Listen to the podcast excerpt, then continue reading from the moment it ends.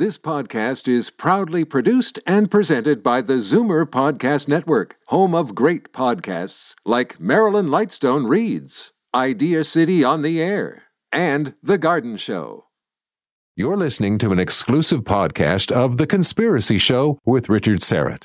Heard every Sunday night from 11 p.m. to 1 a.m. on Zoomer Radio, the new AM 740. You're listening to an exclusive podcast of The Conspiracy Show with Richard Syrett. Heard every Sunday night from 11 p.m. to 1 a.m. on Zoomer Radio, the new AM 740.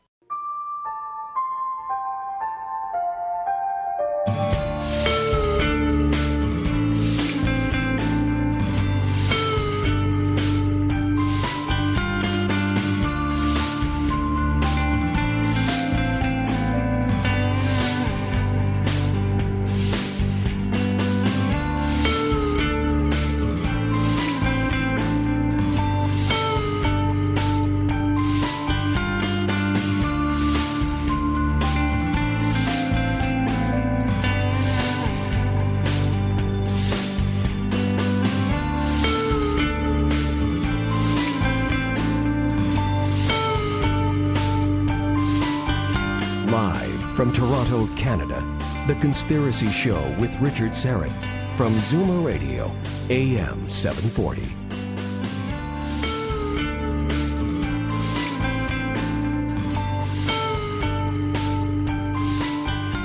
This is Victor Viggiani speaking from the Zoomer studios here in downtown Toronto. Welcome to the show. And as you know, or may know, that uh, Richard's not here tonight. He's apparently in Brantford, Ontario, with his uh, his sons, and it's dark enough outside, I guess. So he's apparently watching a pyrotechnic display in Brantford. So. Uh, but then he said he'd be listening, so I'm not sure if he's got a little handheld radio or something while he's watching the fireworks. But um, we know that Richard is on some kind of assignment tonight, and uh, he'll be there, I guess, next week to tell you all about it. Anyways, welcome to the program. Once again, my name is Victor Viggiani, sitting in for Richard Syrett, and I want to tell you something that the the reach of the conspiracy show has been extended we just got news, at least I just got news this afternoon from Richard, that Asheville, North Carolina is our new affiliate. And apparently next week on this conspiracy show, Asheville, Carolina will join us. And so we want to welcome, or we will be welcoming all of our friends in North Carolina to the conspiracy show next week. And it will be uh, a very fascinating time for them. And we know that uh, Richard will do a great job to reach out way down south. Tonight, we're talking planetary experiences, extra planetary experiences. Later on in the show, after midnight, we'll talk to Thomas Streicher, who's written a fascinating book called Extra Planetary Experiences. Uh, talks about people who've been off planet in one way or another, and uh, I know it's a it'd be a fascinating title to explore later on this evening after midnight. But before we get to that, we are going to be talking with Bryce Zabel. And uh, Bryce Zabel and Richard Richard Dolan have teamed up to write an absolutely incredible tome called AD After Disclosure, the People's Guide to the World After Disclosure. And these two got together and uh, wrote this incredible story about what the world is going to be like following the government disclosure of the extraterrestrial issue that confronts us all. And we've got Bryce on the line, but before we bring him on, what I want to do is just introduce a fascinating uh, uh, curriculum vitae this man has. He has created five primetime network series, notably the NBC's Dark Skies, and one of my favorites. It was released on DVD in 2011, and he also wrote and produced the sci fi's first original film, Off Official Denial, about Majestic 12, and worked on the development team on the Spielberg produced abduction miniseries Taken, another one of my favorites.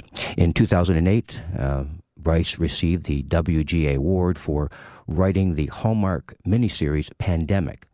He's also written multiple studio scripts, receiving credit for two produced films Atlantis and The Lost Empire and Mortal Kombat.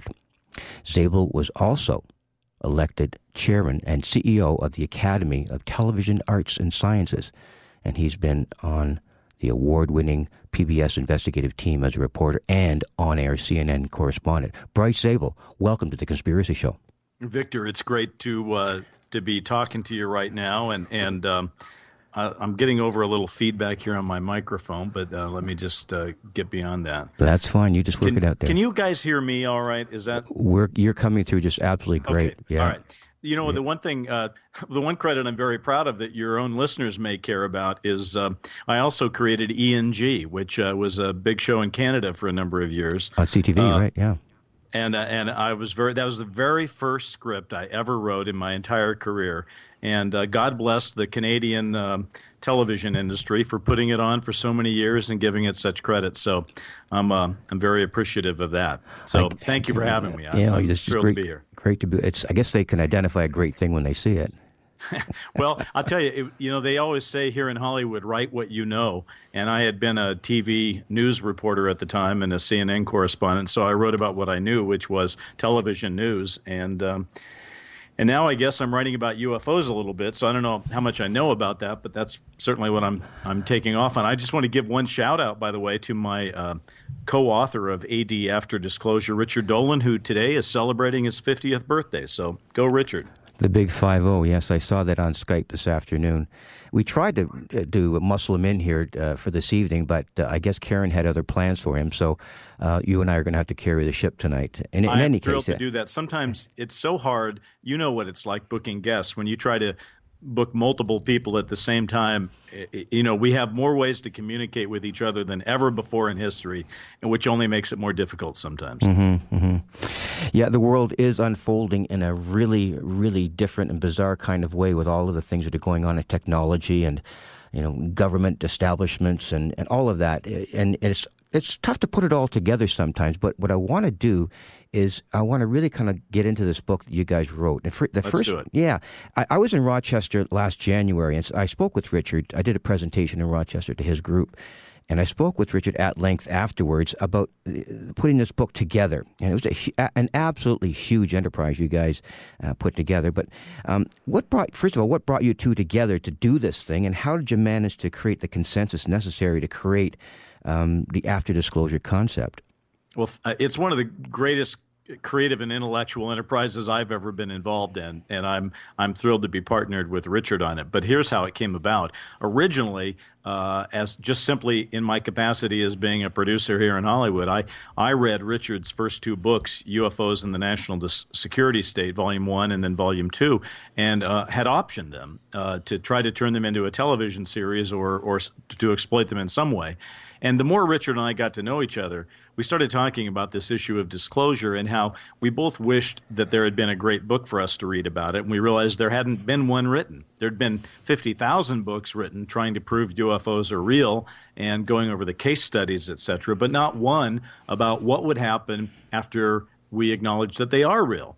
So uh, sometimes you have to write the thing that you want to read because nobody else has done it. And Richard and I came to the conclusion that that's what had to happen with uh, AD after disclosure. And it was a fascinating process because Richard, as you point out, lives in Rochester in New York, and I live in Los Angeles. So we we actually wrote the whole thing on Google Docs, and and for about a six month period. Uh, almost on a daily basis, Richard and I were getting on the phone saying, Well, what do you think will happen in the economy? What do you think will happen with the military? What about this? What about that? And as we chased these ideas around, we realized that in, in essence, we were writing the Rand Corporation report for what would happen after disclosure. And it, at first, that was intimidating. But as we went forward, we said to ourselves, our goal here is to stimulate discussion, not to act like we are the end all or be all of all authorities. So we decided to be very specific, to take a lot of chances and risk a lot, and hope that it would uh, be the kind of uh, document that would cause people to to reach out to other people and, and start this uh, national and international dialogue. So that's that's kind of the long and short of the whole thing. Well, in, in reading the book, and I've, I've read it twice now, uh, the first edition, um, what fascinated me about it is literally every single paragraph, every single sentence is an absolute gem. and and especially towards the end of the book when you get into the last uh, two or three chapters, the, the the selection of words and just the way you put the language together, each sentence uh, that I read, and as I read it, it was a challenge to say, "My goodness, where do they get that from?" And, and one of the things that really kind of got me are the little vignettes that you put in just yes. before the. Uh, um, just before the, the beginning of any chapter. There's one of them there that I just sort of cite right now on page 96 about you know, Senator Bentley, chairman of the National Commission on Extraterrestrial Secrecy. So you, you kind of prophesy that this might eventually be the case. Where did that idea come from?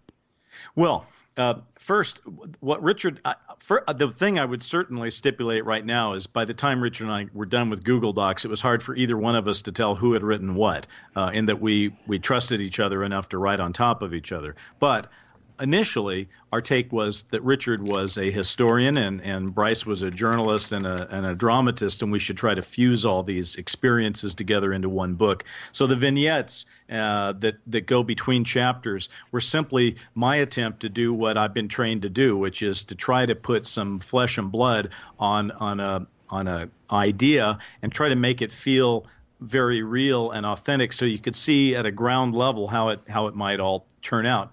And the one that you specifically mentioned uh, was a transcript for uh, a Senate committee hearing. And, and in our view, uh, after disclosure, uh, you you could say, well, it's such a big story. I mean, my goodness, it's it's all about these others and why they've come to Earth, et cetera, and and so forth.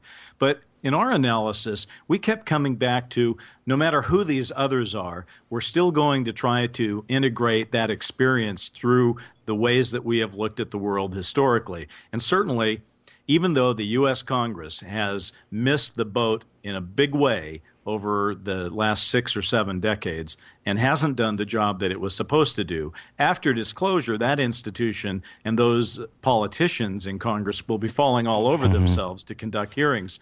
So we we sort of said you can see the future in the past. In the past, you had Senator Sam Ervin and the Watergate Committee, and you had Senator Ervin asking almost every witness, "What uh, what did you know, and when did you know it?" So we thought nothing less than that will happen for disclosure. That certainly there'll be a lot of posturing, there'll be a lot of investigations, and, and we don't believe that any disclosure event is going to start with full disclosure. So it's going to have to be done as it historically is done, dragged kicking and screaming from the mm-hmm. body politic. That's so right. that's why we wrote that. And we thought simply including the transcript. In, in a way, uh, I have a great fondness for the one that you just brought up because it feels to me almost like that great scene from The Godfather where uh, you see Michael Corleone being asked what uh, you know his involvement is with organized crime. Right we're going to have to make some decisions in a post disclosure environment about whether we're going to arrest people. Are we going to give them amnesty? Are we going to pardon people? What are we going to do to these people that have kept this secret all this time? Well, you bring up some really good points. Uh, we're going to take a break. We'll be back with more about after disclosure with our guest, Bryce Zabel. I'm Victor Viggiani. Stay with us.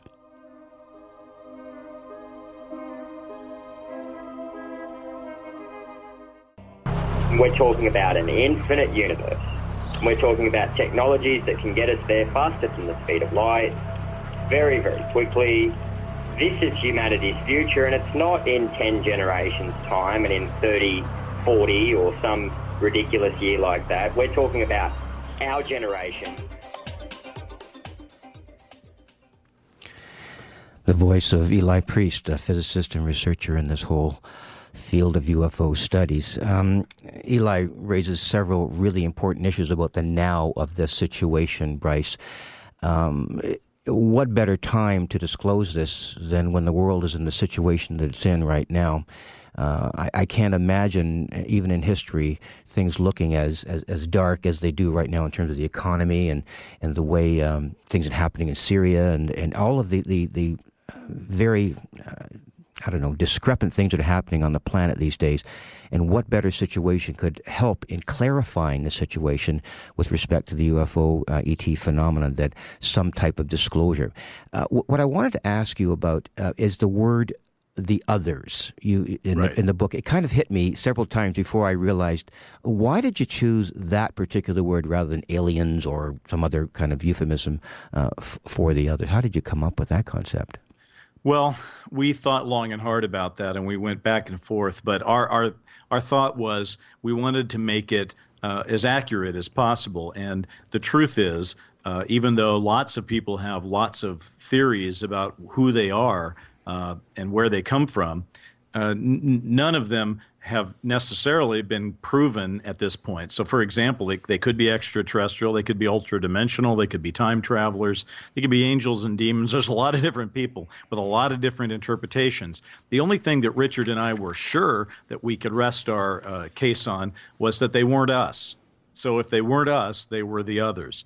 And we just felt that was a safer place to start talking about this from because obviously there are some people out there in the human race who have a better grip on what exactly is going on than than you do or I do or your listeners do and that's because they've deliberately you know kept this secret to themselves for a number of years so they may know uh, who these others are uh, but we can only speculate at this point. So we tried to keep it uh, in a in a place that felt respectful of the ultimate uh, possibility that they could come from a variety of different places. And by the way, they, they don't have to be a single species or a single entity. Uh, it may very well be, and it may have already been demonstrated to people besides myself that that the United, not the United States, but the the the world, the the the human race is a very, very interesting place. It may be that intelligent life, wherever it expresses itself in this universe or the multiverse, is worth uh, observing to other intelligent uh, species. And so we may ultimately find out that the truth, uh, when it is revealed uh, in any way, uh, is, is that we are very interesting and numerous different others have been here over time. So we'll see. Well, that's, that's very interesting. The, the thing that I, I also pick up on quite closely, and, and this may happen when people read the book, is the distinction between disclosure and that's a whole big political, um, I guess, leap that has to happen, and this thing called contact. Sure. Uh, just talk to us about those two concepts for a second. Well, let's, let's take a step back and, and try to uh, do a little definition of terms here.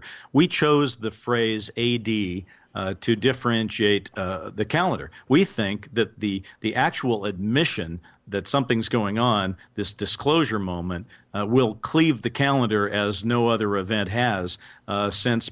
Obviously, it's been used for in, in the Christian Christian um, religion, but we think it's the kind of thing that the calendars were meant to be divided on, and it's such a such a big issue. But let's try to define disclosure first, so we can find out why that makes a, a difference. Uh, there are lots of people who talk uh, about disclosure as it relates to UFO slash ET reality.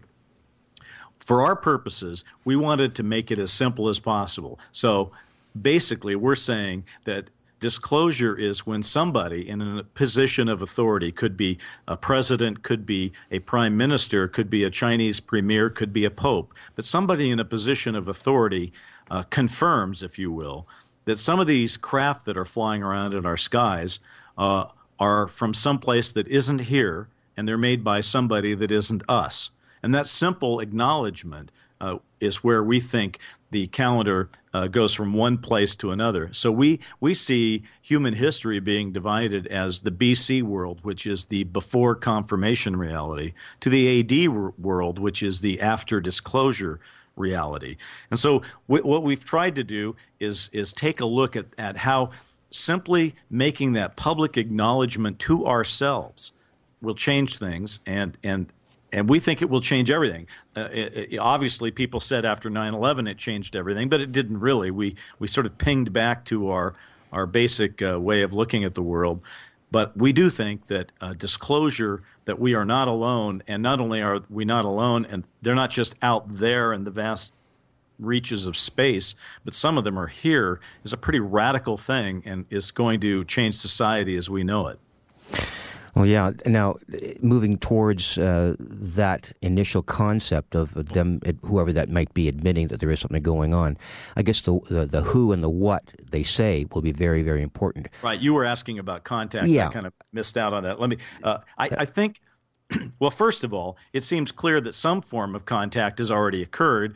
We're just not privy to all the details of mm-hmm. it. Uh, obviously, uh, contact is ongoing. It's just not widely discussed in the body politic as, as being contact.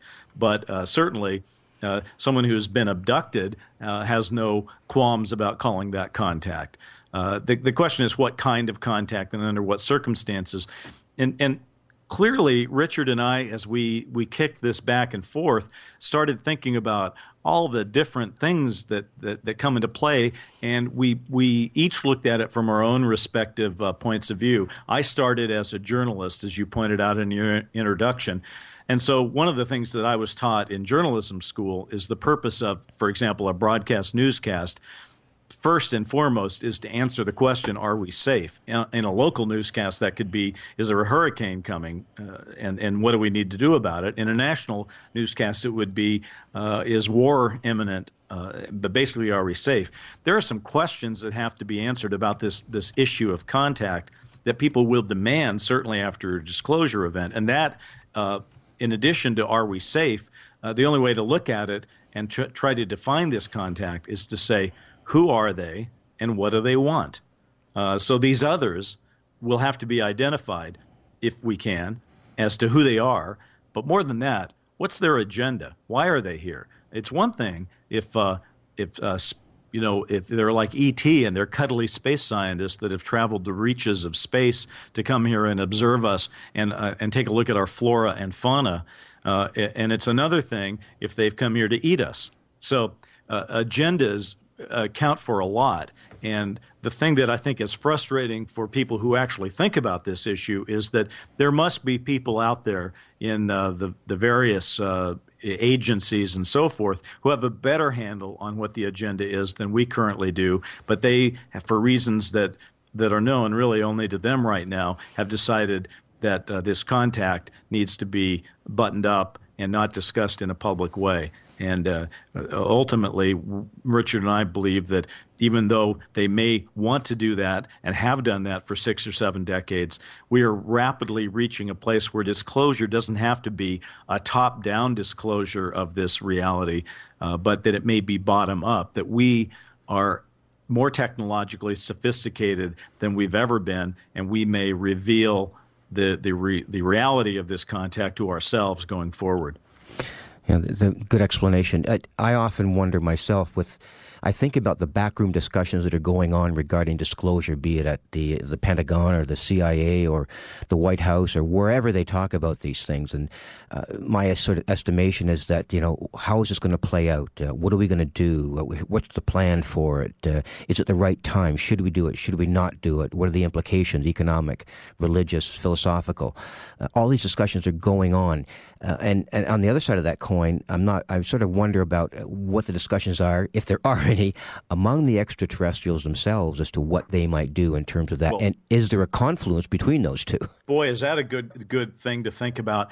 I'll, I'll tell you something, uh, Victor. As I as I consider this issue, uh, and and Richard and I kicked it back and forth. And as we were doing it, we tried to say, okay, there's a lot of unknowns. Solving this equation, if you will, of what's going on has too many variables in it, too many unknowns. So at the end of the day, the, the where you have to start is what can we actually say with with clarity. And the one thing we could say with clarity is that there is one thing that has bound together these others over the years and the secret keepers or the managers of this secret that both sides have agreed on that you can't question, and that is it should be a secret. Mm-hmm. Think about it. Uh, the others have had the ability from the beginning to end the secrecy. They could have done what any number of aliens do in in uh, movies and television shows.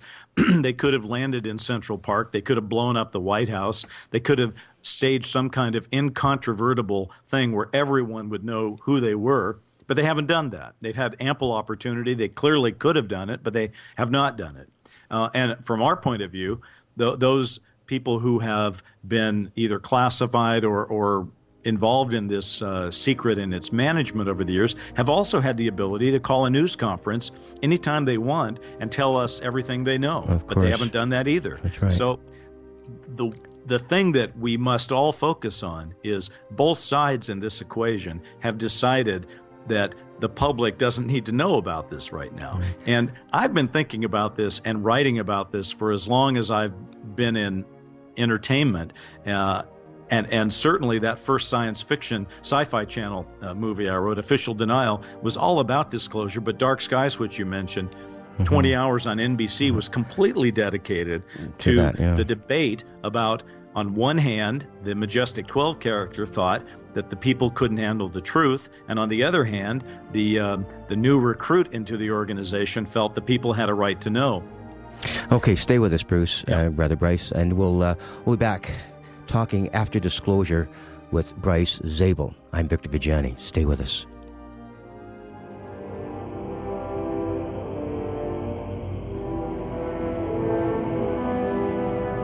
Take a look around. What do you really see? This is where you can tell all about it. This is The Conspiracy Show with Richard Syrett on Zoomer Radio, AM 740. There is an error in the equations, and we have figured it out, and we now know how to travel to the stars, and it won't take a lifetime to do it. It is time to end all the secrecy on this, as it no longer poses a national security threat. You recognize that voice, Bryce? I do indeed. Our birthday I, I, boy, Richard Dolan. That's right. I had to get him in somehow. yeah, well, listen, he is one of the prime voices out there, and certainly when it comes to historical understanding of this this issue, the secrecy, particularly the secrecy mm-hmm. that's been involved in it, he is the man for sure. It, it, both of his books, I read, uh, you know, the initial um, National Security State Volume One, and then naturally I, I followed up with with two. And uh, as an educator myself, a former teacher and elementary school principal. Um, and I do some teaching uh, of uh, of older students, and I always thought to myself, if I ever wanted to go to university and start a degree course on all of this stuff, uh, those two books would be the uh, the primers for, for both courses. They would be must must reads for Absolutely. anybody, and they still are. Yeah, there's nothing like it. Um, Richard uh, mentioned secrecy. Let's just talk about that for a second.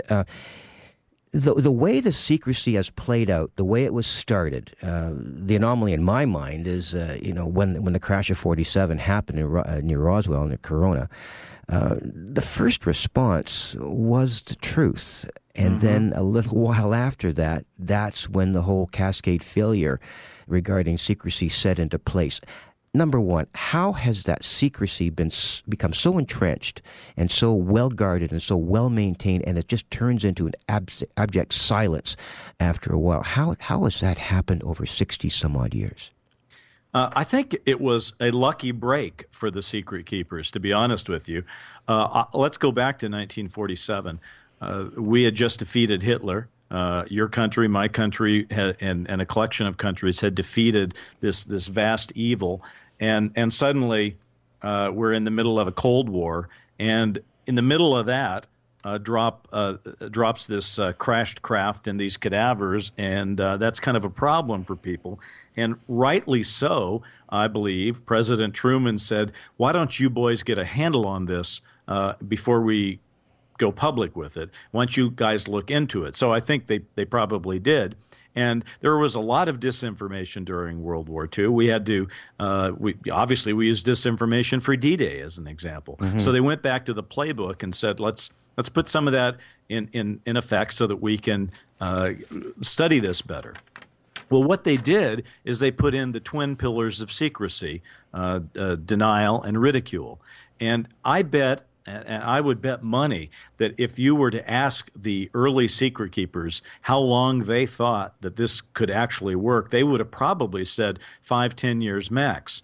And uh, then the secret would be out of the bag, but but at least we would have had a time to get in charge of it. But what has happened is denial and ridicule have turned out to be such effective uh, uh, options for keeping something uh, hushed up that the secret keepers themselves obviously encourage keeping the secret, but we do a lot of the work for them. If you think about it, uh, I've always called it the drunk uncle syndrome. Uh, when someone actually shows uh, any interest in ufology in a in a normal conversation or at a party or at a dinner uh, conversation or something, uh, people kind of give him that look, like he's had one drink too many, mm-hmm. and uh, it's kind of a it, it, becomes kind of a, a, tittering laughter kind of thing about that person, and that's because well, the the denial, uh, the the official denial of the of the truth coupled with the, the ridicule of people that dare to ask questions about it, has been so incredibly effective that it continues to do the job even today, even in the face of what I would call profound and convincing evidence. So that's, in my view, how it's happened. And, and I don't believe that the people who are managing the secret are preparing behind the scenes to come forth with it. I think they're probably in it for the long haul as long as they can hold on to it. But the truth of the matter is, our ability to perceive where we are and where what's going on is increasing uh, exponentially, and they won't be able. It, will happen sooner than later. That's all I would say. Yeah. It's almost become its own religion. It has, and and it's it's very interesting, uh, and it and it's it's certainly been unfair. Where we should have been putting our best minds uh, to work on this problem, we've instead marginalized a lot of our best minds and, and caused them not to be able to express the natural curiosity they might might have on this topic, and that's really sad. I'm a big believer that all of us together are smarter than any one of us, and so therefore when when I realize that the way that we've set up our ability to analyze this uh, this relationship that we have, and it is a relationship of one kind or another with the others, uh, the the way this relationship is analyzed currently is by very few people. Uh, because the, the need for secrecy is so extreme, these these very few people are put in charge of looking into it. Wouldn't it be better to level with everybody. And if it's uh, if if there are negative parts to it or unknown parts to it, wouldn't it be better to have the best minds of the human race uh, all collectively working on it and, and and trying to bring some closure to it? So I, think, uh, as I said earlier, you can look at it as the people have a right to know or the people can't handle the truth. I've ultimately come down on the idea that. Uh, whatever the reasons for the secrecy were at the beginning, they are now outdated. No matter what the truth is, it's time to put those cards on the table and let the best minds that the human race has available look into it. Wouldn't that be the natural evolution of all of this? To have a responsible, mature uh, dialogue about the development of the relationship that we eventually one day have to carry on with whoever the others are. I- essentially, it's going to happen one day, and the human race is going to have to, uh, it, first of all, admit it and then deal with it as a as a as a mature civilization. So, at what point do we become mature enough to actually handle that and express well, it ourselves? Victor, I think we're mature enough to handle it right now, but that doesn't mean the political system is ready right. for it to happen uh, by design. Uh, it, it's probably going to be triggered by by some kind of uh, uh, constellation of events all working together. Uh, we go into a lot of that, although we don't have a crystal ball, but certainly mass sightings, well recorded, coupled with, uh, for example, uh, WikiLeaks and, and deathbed confessions and, and, you know, that kind of stuff, all coming together with the media taking finally a new interest in things could, could, could precipitate what will happen. We, we do think, and we say this several times, uh, what was once impossible is now inevitable it, it was impossible uh, a few years ago or a few decades ago to perceive that this this uh, secret could ever be openly discussed. But now you look around at it, it, it is inevitable. Although I'm sure you get asked the same question I get asked. People want to know, well, when's it going to happen? Mm-hmm. I'm not the youngest guy around. I'm not the oldest guy around, and I still would say uh, I would bet on it happening in my lifetime. Uh, I'm pretty pretty sure that it will happen in my children's lifetimes and I think the sooner it happens, the better off we'll all be. But I, but you know what? You remember the movie uh, Doctor Strangelove, mm-hmm. where uh, General Buck Turgidson uh, played, um, uh, or rather, states uh, regarding a nuclear war. He says, "I'm not saying we ain't going to get our hair mussed," and that's kind of how Richard and I look at this. Yeah, Disclosure. Sure isn't some panacea. It's just a necessary thing we have to go through. And it doesn't mean by any stretch of the imagination that cue the angelic chorus and, and all our problems are going to be solved. Yeah. It doesn't mean that at all. Of course. It just means that we are going to begin to look at our problems in a larger context, in a reality that will allow them to uh, to be looked at. And not all of these issues have anything to do with the others. One great idea from disclosure would simply be if, if somebody's flying something around in our skies very fast, that's the size of three cruise ships. Uh, then they have a technology that's not working on gasoline. So just knowing that and, and admitting that to ourselves would cause our best scientists to get to work on saying, well, whatever they got, we need some of that ourselves. Don't you think that there has to be a, a collection of scientists at some, in some place on this planet who a understand that idea that these craft are not, you know, they don't stop by the local Exxon uh, station someplace and, and fill up. Uh, right. That there is an energy source there that's extremely arcane highly arcane, and that it could, in one way or another, benefit the planet. Now, the oil interests obviously come into play, um, but that where would these scientists fit into coming forward and say, listen, we've had enough of this. We know the, the truth about free energy and, and, and quantum physics and all of that, and this is just how it might work. Can we not give them some space to talk about this? It would be great, and I would like to believe that could happen. But if you if you look at what has really happened, is uh, this denial and ridicule has caused, for example, uh, if you're an academic who wants to study this base, uh, who wants to study the the whole ufological issue, no, you you can't get money for that, and, and you'll be scorned. Uh, the media has become uh, just completely ridiculous in the six or seven decades by by just totally getting this story wrong time after time after mm-hmm. time and they won't easily switch over either so yeah i'd like to believe that there are people that that would talk about this but instead what i hear often and i'm sure you do too are those sort of anecdotal stories where people will admit at a dinner party that uh, they know this to be true and you say, well, why don't you do something about it? Why don't you say something about it? And they shrug their shoulders and say, like what? Mm-hmm. I, am this is bigger than me. I'm not able to do that. So I, I just am very concerned that uh, this is not something that is going to be overcome because it's the right thing to do. It'll be overcome by circumstances. But again, at the end of the day, what Richard Dolan and I argue in AD After Disclosure is that this issue was hushed up by one generation. Then it got turned into an object of derision by the next generation. And now in our generation, it demands to be heard straight up. And that's that's just as clear as we can make the mm-hmm. statement. We're not saying that it's going to be easy. We're not saying that we're smarter than anybody else. We're not saying that that the people who have uh, who have managed this secret have been uh, evil people or unpatriotic or or anything. Mm-hmm. We're just saying time is up and now it's time to get on with the next stage. But that will that will take some time. It will take some courage from certain people. And uh, the process will not be without some bumps in the road. After the break, uh, Bryce, I want to talk about amnesty. Okay, we'll just uh, think about that for a second. And uh, we are talking with Bryce Zabel, co author of AD After Disclosure, A People's Guide to the World Following Disclosure. And uh, we'll be back in a few minutes. I'm Victor Viggiani. Stay with us.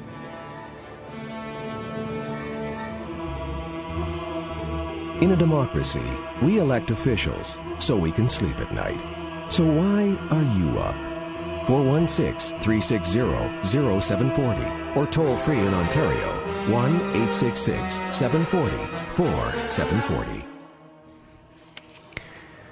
Welcome back to the Conspiracy Show. My name is Victor Viggiani, sitting in for Richard Syrett, who is on assignment tonight, once again, and uh, on the line from. Uh, I guess you're in L- you in Las Vegas. I am in Las Vegas yeah, right yeah. now. I hope no one takes too much from that. well, I'm normally in Hollywood, uh, out in Los Angeles. Well, what happens there, and what happens there stays there, I guess. Right? That's it's, what we say. um, in in chapter six, which fascinated me to no end, you you talk about the, the concept of blowback.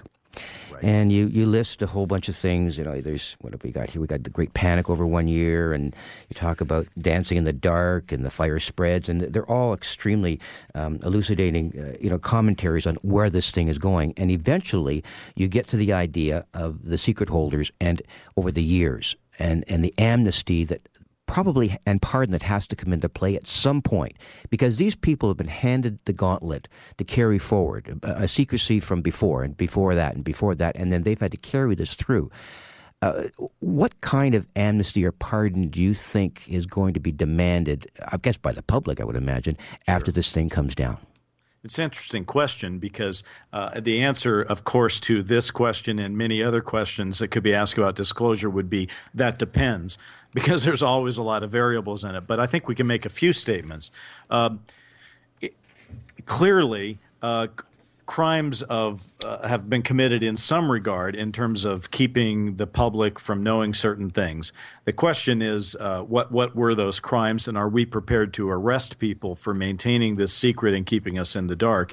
And if we are prepared to arrest them, are we really going to put them in jail? And that decision will be made at the time and not by you and I on this this this program. But there are some things that I believe people will be thinking about. First of all there's some precedent. Uh, as we talked about earlier in the program, you could have congressional investigations, the who, are, you know, uh, what did you know and when did you know it kind of thing. Mm-hmm. We might also have truth commissions like South Africa did uh, after apartheid to try to uh, heal the nation, because clearly the world will need to be healed from the secrecy. Uh, but as you look at some of these people, you're going to have to ask yourself, what are we going to do about it? If the president himself was part, for example, using the United States as a metaphor, if the president himself was part of a criminal cover up in this, then that person could go to jail or be impeached. Uh, if, on the other hand, the president was as in the dark as many people seem to think he or she will be at the time, uh, then the then that person could actually take some action. Uh, remember that uh, Gerald Ford pardoned President Nixon to avoid putting us through a protracted debate about Nixon's crimes that would have prevented us from actually moving forward. I think that is actually something that I think has some merit. The, the people who are in charge, whether they be in Canada or the United States or in Europe or Asia, wherever they are, uh, will have a choice. They can uh, let the outrage of the uh, of the public be played out against people who kept them in the dark and lied to them, or they can, for example, offer them some kind of limited uh, immunity so that they can come forward and speak the truth about things on the idea that the healing of the truth is better than the vengeance of the of, of actually bringing charges against somebody. I tend to think that argument will win the day. Think about it also during the Vietnam War, uh, a number of the United States. Uh, uh, young men who could have served in the war actually went to your country. And Jimmy Carter in 1975 pardoned them, not because he felt they didn't commit a crime or they shouldn't have uh, been been involved, but because it would be a healing thing for the nation. I tend to hope that what will happen as we go forward in an AD post disclosure world is that we will try to move forward and see the future rather than look at the anger of the past. And there will be anger. I'm, I'm quite certain that people will not be happy that on something of this magnitude that they were lied to. And I, I wouldn't be surprised if you see a million people marching on Area 51 and, and things like that. Mm-hmm. But at the end of the day, it is time for some of our political leaders at that point to step forward and try to help us move forward rather than move backward. And I think that's where I come down on it. Great analysis. Uh, um, I often think, and I think you bring this point up in the book towards the very end, you talk about other countries and you, you cite Brazil uh, as, as an example. And we know that different countries have sort of quote unquote released their UFO files, whatever that means. And you take a look at some of those countries who are on the brink of not only disclosing their, their so called UFO files, but actually maybe making the first step about this internationally. And I guess from this, you know, the chair that I'm sitting in and being in Canada and all that, you sort of look to the United States as being the key player in all of this, but that's not necessarily true, is it? It doesn't have to be. That's right. Uh, I think uh, you know, 20 years ago, it would have been exclusively the purview of of the United States, but I don't think anymore. You know, uh, China, for example, has had airports closed over uh, UFO events. Mm-hmm. If the if the Chinese were about to level with everyone about what they thought was an extraterrestrial event or explanation, uh, it might very well force the hand of the, whoever was the U.S. president to call up his military guys and say, "What do the Chinese know that we don't know?" And he might get that first briefing, and he might want to come forward and tell the world what we know about it because it would be better to lead the charge than to follow the charge. Uh, but there are there are some candidates for what you talked about. And again, we're not talking about simply releasing UFO files where people talk about things that they saw that can't be explained. There are thousands and thousands of those out there, and they haven't brought about disclosure. Mm-hmm. What you're really referring to is is there a country that would be willing in an official status to take the first step?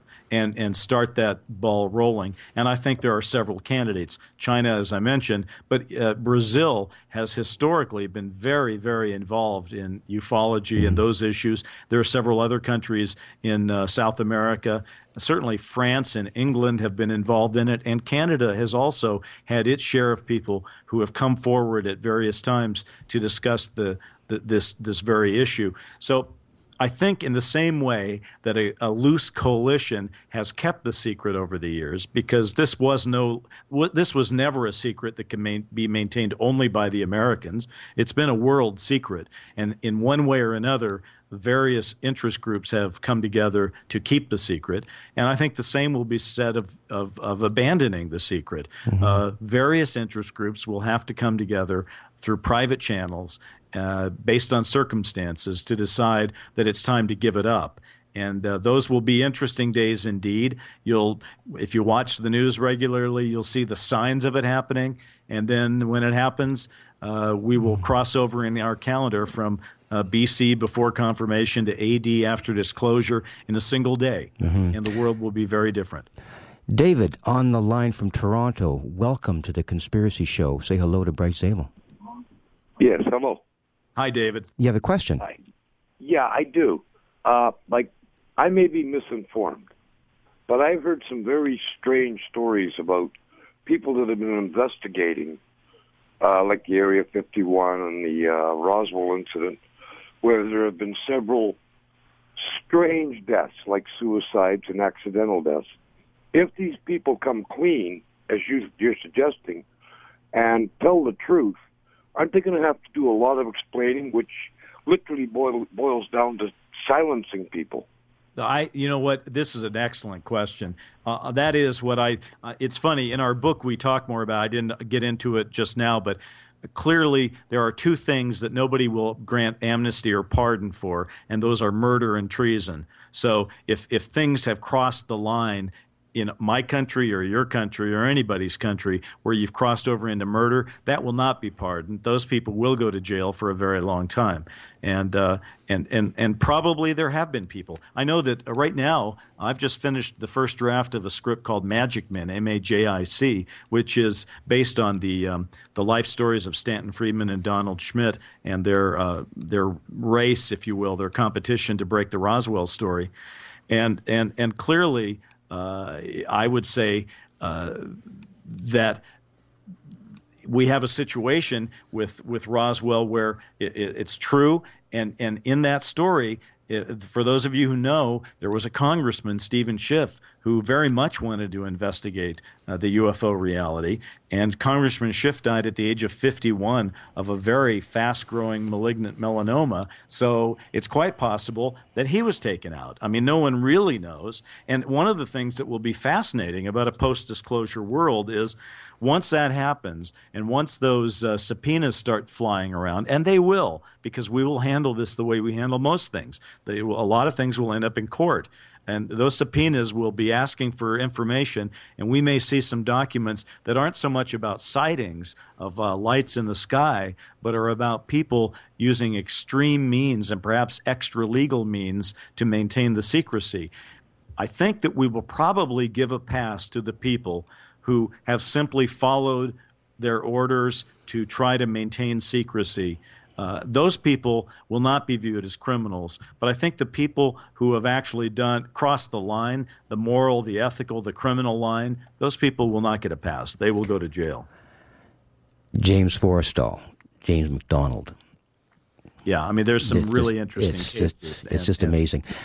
Uh, in the in the last few minutes that we do have, um, Bryce, uh, I just filed a, uh, a press release uh, in the middle of last week regarding uh, what we consider a bit of a bombshell by a former senior CIA agent, uh, Chase Brandon. Chase Brandon, right.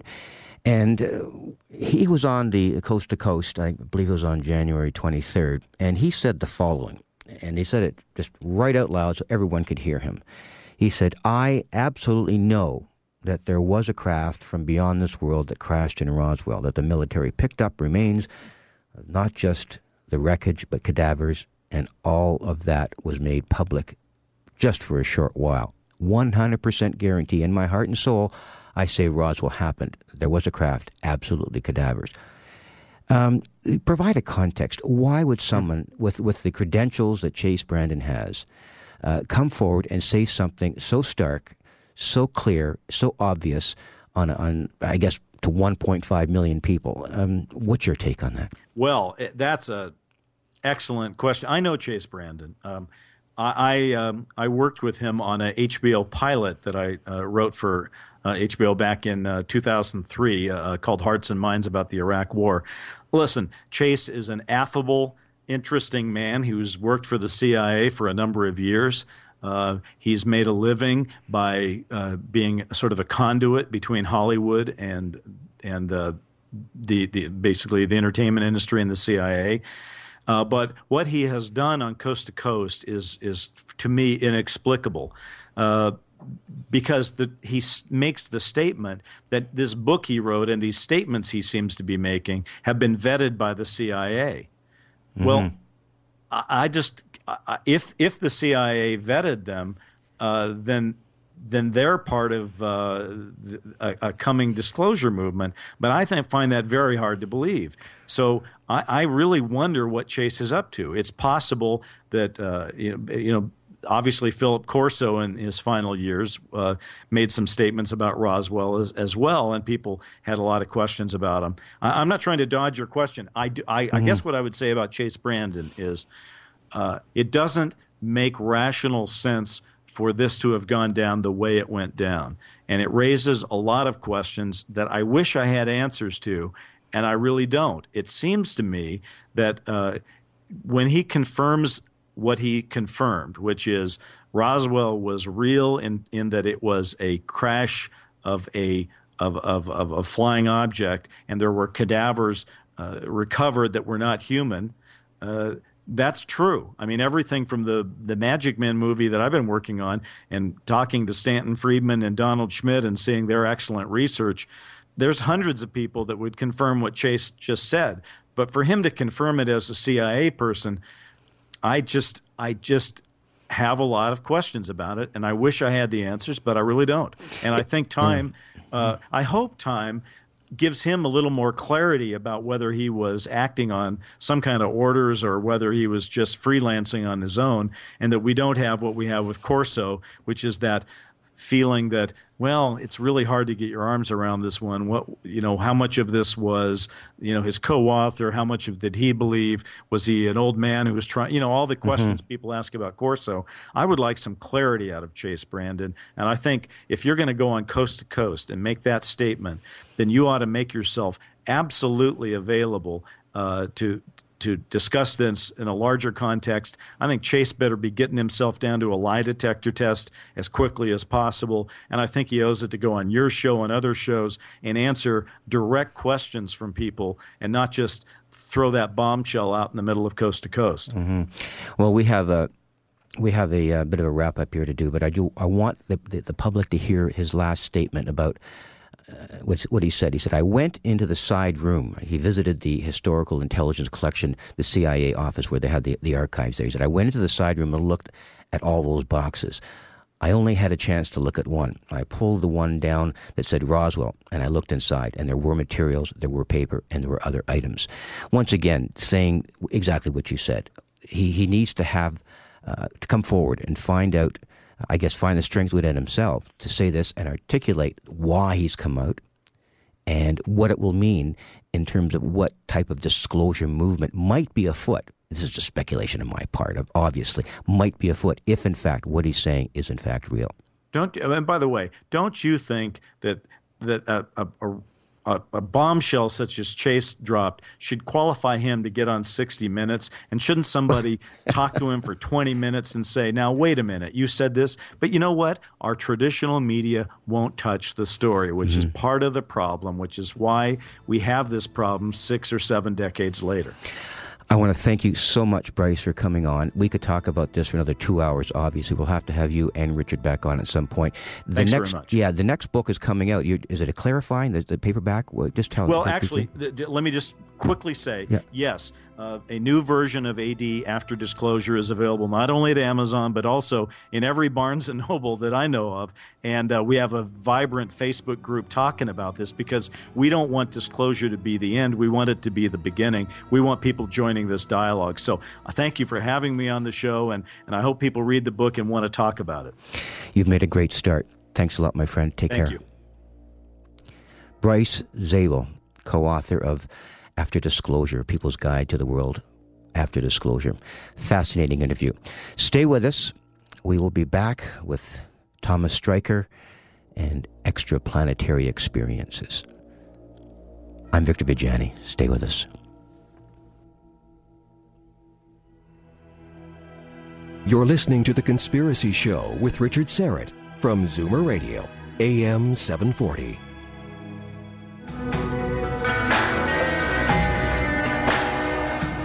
Well, now, wasn't that interesting? Chase Brandon, CIA agent, disclosing Roswell was real. Bryce Zabel, author of a after disclosure book, with uh, Richard Dolan, bringing those facts together, really makes me think that disclosure is well on its way. I'm not sure how it's going to work out, but uh, that could be the direction we're moving in. We all know that Richard Syrett does a great job here in the radio, and uh, I don't know how many of you, hopefully, know that he has a radio program. In addition to that, he has a television program, and he's doing a series. All kinds of different things happening. He investigates you know, Princess Diana, Elvis, Osama bin Laden, Robert Kennedy. And if you want to get a look at the conspiracy show on TV, go to the following website, www.visiontv.ca, and look at shows and the conspiracy show. And you'll be able to get a handle on the many different things that Richard does on television, as well as the excellent work that he does here on the radio. So have a look at that at some point during the day. Our next guest, my goodness, we're now we're moving off planet. This is going to be something I, I just uh, been I've been so eager to talk to uh, our, our next guest, Dr. Thomas Streicher, PhD, a student of John E. Mack. He earned his doctorate in psychology from Saybrook University, and he's the founder of and director of Divine Spark, a nonprofit uh, agency dedicated to helping people through meals and other means to activate the divine spark within each one of them. He lives in Nevada City, California. We welcome to the Conspiracy Show Thomas Streicher. Good to have you with us, Thomas. Hey, thank you. It's good to be here. Mm-hmm. Yeah, it's. Um, I was reading a little bit about your work uh, with with the homeless and and all of that. Uh, what brought you? What brought you to that to begin with? Yeah, that was an interesting story. Actually, I'll be brief about it, but back in about 2000, um, I was very interested in spirituality, cultural spirituality, different cultures. I started studying Native American spirituality, which led me out to uh, Minnesota to work with a shaman and his wife at a workshop, and I was very impressed by what they had to say. So after the workshop, I said, you know, can I come visit you where you live? And they said, yeah, sure, come on out. Uh, I live on the Pine Ridge Indian Reservation in South Dakota. I knew nothing about it at the time. And so I said, okay, I'll be out there in about a couple months.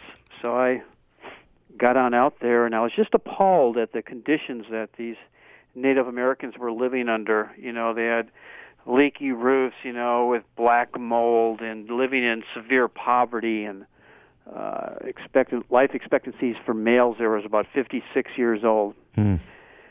And so I said, "Wow, this is terrible. I mean, this is still like the genocide continuing here." You know, in a sense, it was. So I said, "I'm going to do something about this. You know, I want to uh, dedicate a part of my life to helping here." So when I got back home to Nevada City, I have a good friend that's an attorney, and I told him about what I experienced out there. And so it was his idea to start up a nonprofit corporation. He said, well, you can get some money and you can do what you want to do. So he went ahead and did all the paperwork, got the nonprofit established. And that's how I started Divine Spark by taking um, supplies out to the Pine Ridge Indian Reservation. It was about a 1,300 one way, 1,300 miles one way out there. But I would just, um, I still am going out there four times a year. It's been over 10 years now and we've taken a lot of uh, goods out there. Plus, we started up a um, a couple of well, one website for the women so that they could sell their quilts uh, mm-hmm. internationally now, and so I'm really happy about that work there. But the other part of Divine Spark has to do with uh, we started six years ago. We were asked to start helping the local homeless and below poverty level people here in Nevada City. And so we got involved in that, started doing one free meal a week, which grew and grew and grew, and now we're we're giving out vouchers um, to the homeless where they can go and eat uh, uh, some local restaurants. So, yeah, that's the big part of my life work is being involved with the nonprofit and just helping mm-hmm. people that you know are going through a hard time. Well, you've you've really um, you've set a fire going. Uh, I guess an even bigger divine spark with, with your new book, Extra uh, Planetary Experiences. And in, in reading the book, I, am struck by not only the, the care with which you take with people that when you talk to them, you talk about active listening and all of the uh, the more sensitive parts of letting people unfold their um, their story to you. Um, tell us about how the study began. Uh, you did this, this larger study at questionnaires, and you, you, there was a selection process, and, and just talk to us about how it how it began that way. Okay, I'm going to give you a little brief on that in March of 2003, so I've been working on this for about 10 years. But in March of 2003, I was in graduate school and I presented my first dissertation proposal, which I had titled Self Reports of People Who Believe Themselves to Have Had Experiences on Other Planets. I delivered this to students and scholars at the Institute of Transpersonal Psychology in Palo Alto, which is a graduate school. And just to tell you, you know, at that time, many people at the school were unaware and skeptical, of course, of the content and validity of my topic. Even a leading psychologist and scientist there said to me privately in a back room, he says, There are no damn aliens. Another psychologist accused me of misinterpreting Carl Jung's work and the verticality of UFOs and extraterrestrials. So, to be blunt, uh, for me, uh, researching the topic was an underground activity but I didn't give up. I just kept meeting with extraterrestrial researchers and experiencers across the U.S. and Europe. So, um, you know, this was a big stretch, you know, for people to try to understand us. But I had my first opportunity at this school uh, in front of an audience to see if it would be acceptable.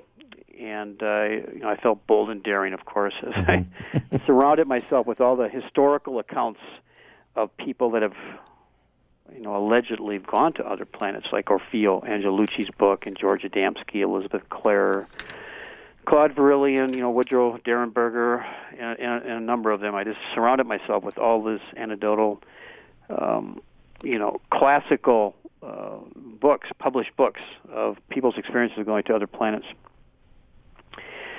So I not only had that because I know that was going to be a big stretch for these people. I also, you know, was talking about the Sumerian scriptures and the Vedic texts and you know other expanding experiences such as you know alien abduction experiences, near-death experiences, out-of-body experiences.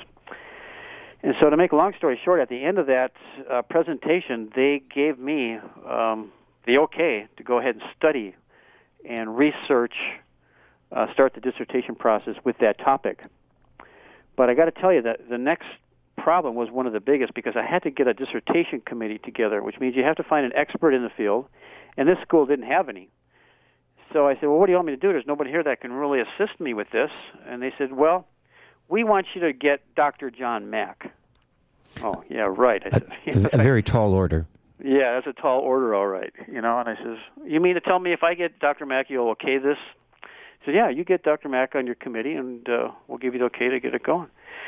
So this was a task, all right. You know, for months I tried to get a hold of John. You know, of course, at the time he was a tenured Harvard professor, Pulitzer Prize winner, had two books out, Alien Abduction and Passport to the Cosmos. He was world famous. And uh, I never, I didn't get to talk with him initially. I, I worked through his secretary, uh, really nice lady. Her name was Pat Carr, and uh, worked with her for months, trying to see if John would ever be interested in working with a graduate student like myself. And finally, she said to me, after I pursued it for months, she said, "Okay, John's going to call you at your home tonight at seven o'clock." And sure enough, seven o'clock came around. There was John Mack on the phone. We we're talking about extraplanetary experiences. So, uh, John, I told John, I said, you know, this has really been tough for me. It's been a big challenge, but there's something about this that I have to do this. And he, he understood it perfectly. And he just said, yep, okay, I'll sign the papers and I'll send them to the school, no problem. And he did it.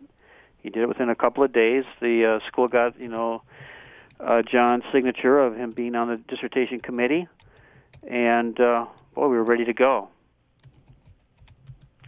But of course, many of you know what happened. The tragedy mm-hmm. struck less than well, about six months later. Yeah. Dr. Mack was involved in a fatal accident in London, England. Right. And so he was my main dissertation committee member. So after John's death, basically my school just said, "Oh, sorry there, Thomas. Uh, you're going to just have to drop that topic now because there's no way you're going to be able to finish that here." And I was into this. You know, I was, mm-hmm. you know, almost to the end of this and paying quite a bit of money they told me that I couldn't finish it. So you could imagine how upset yeah. I was. Well, I'll, I'll, tell you something that um, I spent in 1996. I spent two days with John at his office uh, at Harvard University because at the time I was still an elementary school principal, and he had an interest in children who had experiences, and I had run into two or three myself uh, of these youngsters, uh, grade one to grade six, uh, that had some pretty bizarre things going on in their lives, and mm. they inadvertently, you know, let it slip. Um, but in any case, he's a, the, the interest that he showed in this and the assistance that he gave me in trying to work through it.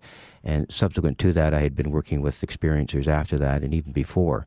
So he was an absolutely uh, true, bold soul in the in the uh, true sense of the word. But um, let's, let's move forward here. Um, Sure. In, in, in doing what you've done, uh, you've you've really you know you've hit a nerve with me because uh, I've listened to stories uh, of these people before.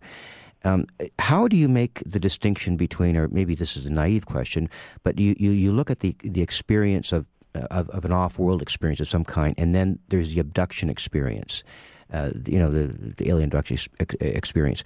Uh, how, how, do you do you differentiate between the two, or are they synonymous? Just clarify that for me personally, anyways. Certainly, I look at each case subjectively. Each case, you know, is um, you know an individual's experience. So, uh, you know, I've talked to hundreds of people now. You know, in these years that I've been working with this, and everybody has their experience, but at the same time, they're at a different level of assimilation. Now, I'm going to use this word probably a lot tonight because mm-hmm. it's such an important word. Yeah. How the person assimilates the experience is where it's at. Uh, some people, I'll just give you a brief on this about alien abduction experiences, especially. Start working with people, and they say, "Oh yeah, I was abducted," you know, and this happened, this happened, and you start working with them for a, even a couple of months, and all of a sudden they start changing their story. That, well, you know, maybe I really wasn't abducted. I I was just so doggone scared. You know, I was in shock, and I I'm not really sure what happened, but maybe he really didn't take me by force. You know, so the stories, you know, start to change. So I guess what I'm going to try to tell you right now is how much time I can have with the experiencer it means a lot. Mm-hmm. Now, in my book, you know, I used just a few. Uh, there's a lot more coming. Um, there was a lot more even in my dissertation, but the book is short, you know, in, in respects to the experiences. But those experiencers in the book, they're all over 50 years old. They had many, many years to basically assimilate their experience, and that's why they were so articulate. And that was what I wanted. You know, in my questionnaire in the study, I would say, you know, can you sit down with me for an hour and a half and two hours and tell me about your experience on another planet? So that was a prerequisite, you know, in mm-hmm. a sense. So they had to have really had been working with their experience, not just something that happened once and, you know, um, they just kind of forgot about it. They're still working through it today. You know, all of them are. You know, that's how uh, seeing how traumatic, but how prof- profound the experience has been. You know, it's just something that keeps unraveling for them. They learn more and mm-hmm. more as time goes on. We're talking with Thomas Streicher regarding extraplanetary experiences.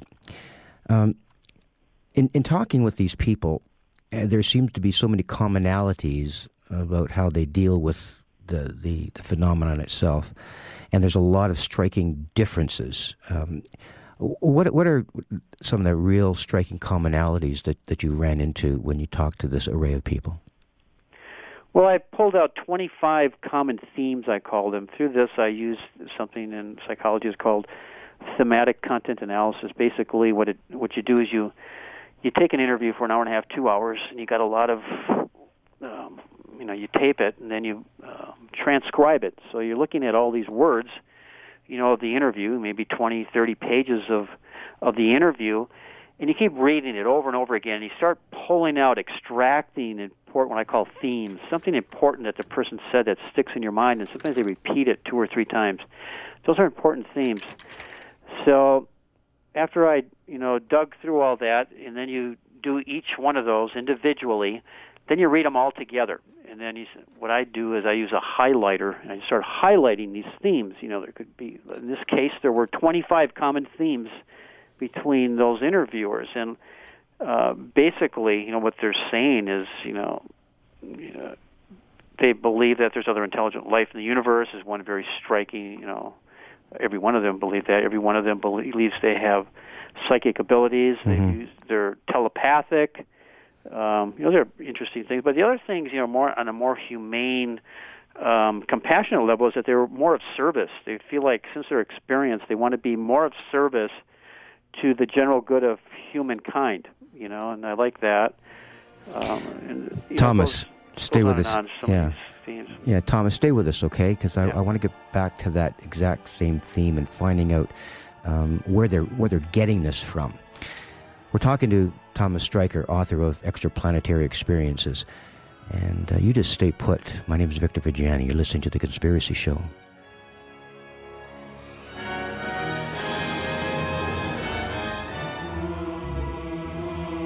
Where there's smoke, there's The Conspiracy Show with Richard Syrett from Zoomer Radio, AM 740.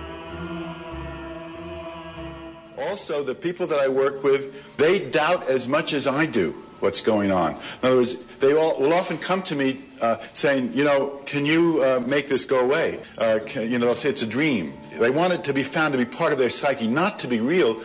And I've seen case after case after case where the lips quiver, tears come down the person's cheeks.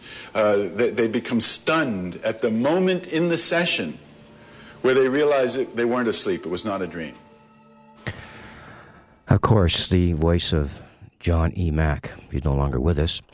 If you want to get in on this conversation, by all means, you can call 416 360 0740 or 1 866 740 0740. We're talking with Thomas Streicher about his book, his great new work, Extraplanetary Experiences Alien Human Contact and the Expansion of Consciousness. Thomas, you heard um, uh, John talk about the way people react to, I guess, being exposed to all of this and the way their consciousness uh, has been expanded and the way they've been affected deep down in their soul about what they've experienced and not wanting it to be real. Um, how, how often did you run into that kind of response from people? Well, of course, John, you know, was an expert in what he, you know, the way he worked with people, and I learned a lot from him. You know, something called sympathetic resonance is a term he would use in his witnessing technique and um, you know basically witnessing is just about being there and holding the space and really being uh, you know a really avid listener and being able to connect with people on that soul level you know so um, certainly I wasn't an expert like he was, but I felt I've had, you know, been able to work with people because of my own experiences that people seem to have a pretty easy time connecting with me. So yes, I mean I've had plenty of interviews, you know, with people breaking down and going into a sympathetic mode to where they really sometimes get frustrated. Like they don't have all the answers. They can't understand also why it's happened to them. And i think that's the the hardest or the biggest challenge of when you're listening to people is to see the frustration that sometimes occurs you know as they're trying to fight to find the words to describe the experience yeah, I guess that's all part of it too, because there really is no language uh, that we have at our disposal to, to talk about this at, on a real level. It, it, you can you can look at it from many different points of view, but when an experiencer goes through the uh, I guess the, the, the heart wrenching um, experience itself, and then once again they become heart wrenched when they're trying to tell someone about it. It must be very difficult for them to be, um, I guess, I guess, attempt to be sane or appear to be sane. How did you, you sort of rule out people who were attempting to, um, you know, hoax or, or, or confabulate, or, or was there an attempt to do that? Well, of course, you know, there's always a, you know, the fantasy-prone individual that may have imagined this, you know, but that, you know, my years of psychology has really helped me you know, the, I studied psychology for 15 years. You know, and I've I got pretty good at trying to uh, evaluate people where they're at. You know, so I could usually tell a hoaxer or a somebody that, of course, a drug user or you know somebody that's on psychedelics or uh, it's pretty easy, you know, when you sit down and try to talk with somebody for an hour and a half and two hours. It's pretty hard for a person that's not coherent, you know, to to sit there with me and I'm, you know, like really trying to get deep into this experience. And usually they just don't last. They're gone. You know, eh, sorry, I got to go, and they're gone. You know, because they know that they were just trying to to fabricate something. So there's ways of you know this interviewing process, you know, that you can I think get into deeper depth pretty easily now. I can get pretty deep with people within 10 minutes to see where they're where they're at with it. You know, and I'm not saying that they're they're lying to me because I you know I go through this a lot now of all the interviews I've been doing, and plus the you know the radio shows. A lot of people are asking me about, gosh, why do you believe these people? You know, and I say, well, it's not the question of radicality as much as I am interested in the important life changes that occur. So, so my my intention's different, you know, and that's what I want people to understand out there, and that's why I can usually get into deeper because I'm not like, oh, tell me your story. I just got to hear what you you know experienced. Right. Yeah. No, I'm pulling. I'm extracting themes already as I'm interviewing them. Does that make sense? Absolutely. Important life changing themes, you know, and I'll repeat the theme to them right away as soon as they say it. You've and interviewed, they, yeah, they you've interviewed it, you know? s- several different people. Um, you interviewed uh, Dr. Edgar Mitchell, and in reading his experience or your recounting of the experience with him, I looked at the interview that you you had with him, uh, and it was in two parts in my in my sense. It would the, the very beginning, I guess two thirds of the interview were kind of nuts and bolts stuff. You know, he went to the moon, got off, you know, the, the ladder, stepped onto the moon. What did he saw? What did he see? Uh, how did he interpret what he saw on the moon? Uh, and then towards the end, you become your, your your questions become a little bit more pointed, and he becomes a little bit more philosophical in his approach to what happened to him. Can you take us through that interview to to, to maybe explain that transition? Well, I think yeah, I think you know, um, Dr. Mitchell is kind of a nuts and bolts guy. He's a scientist, you know, and I think he likes people to know that he's a scientist, and that he had a mission. You know, on the Apollo mission, you know, was to a specific purpose, designated to you know as an experiment, basically. So he was really trying to stay in line with that, you know, about the mission that he went through. And I got that, and uh, you know, I wasn't going to try to steer him off course of that, but then you know, later on, we just started talking, you know, more about like I asked him the question, "Do you believe there's other intelligent life in the universe?" You know, and then he just said, uh, "Well, of course." You know, like, wow, where'd that come from? You know, after all this scientific evaluation, you know, he never, you know, never stated seeing anything out there on his Apollo mission, but then his own personal views are a little bit different, and I really like that about uh, Dr. Mitchell. You know, is that he's willing, you know, talk about assimilation. You know, this is a really good point because uh, Dr. Mitchell now is about 80 years old, and he's still assimilating his Apollo mission.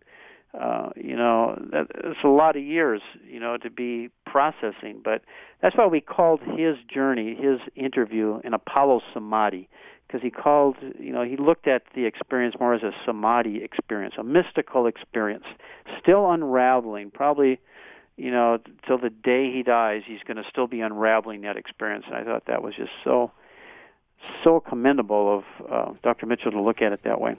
You also interviewed uh, Norma Milanovich. Is that am I pronouncing that right? Yeah, Milanovich. Uh, right. Tell us a little bit about that one. That, that I, I, was really fascinated about the, the civilizations that she, she, that she had met.